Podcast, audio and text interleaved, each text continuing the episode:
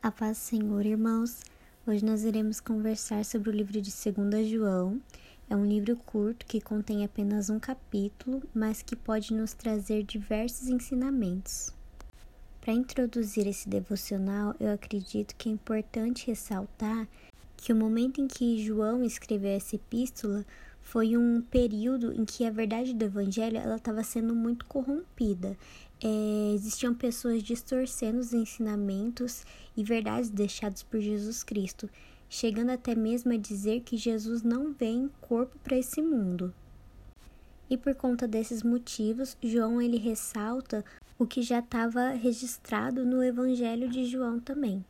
É, assim como deixado por Jesus, a importância da gente amar uns aos outros e de andar em obediência aos mandamentos. Trazendo um pouco para os dias atuais, nós vemos que cada vez mais o mundo tem tentado esconder ou manipular o Evangelho de Jesus Cristo, fazendo com que se torne fácil ou de acordo né, com a vontade do homem e muitas vezes até mesmo misturando o evangelho com outras crenças ou tentando trazer a ideia de que tá tudo bem que cada pessoa siga a porção que mais lhe agrada dos ensinamentos e ignore aquilo que o desagrada.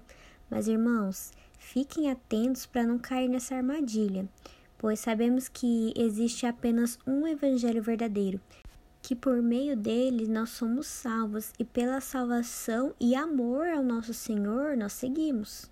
É, mesmo que vá contra o nosso desejo carnal, somente Jesus pode nos dizer como deve caminhar aquele que verdadeiramente recebeu a salvação por meio da graça do nosso Senhor e Salvador. Aquele que é salvo obedece aos mandamentos da verdade e não se corrompe com o falso evangelho. E assim como João traz esse alerta para os irmãos daquela época, eu quero trazer esse alerta para você nesse devocional. Reflita o quanto você tem seguido os verdadeiros mandamentos de Cristo e se você tem se afastado do falso evangelho. Então, que você pense sobre isso. Deus te abençoe e tenha um excelente dia.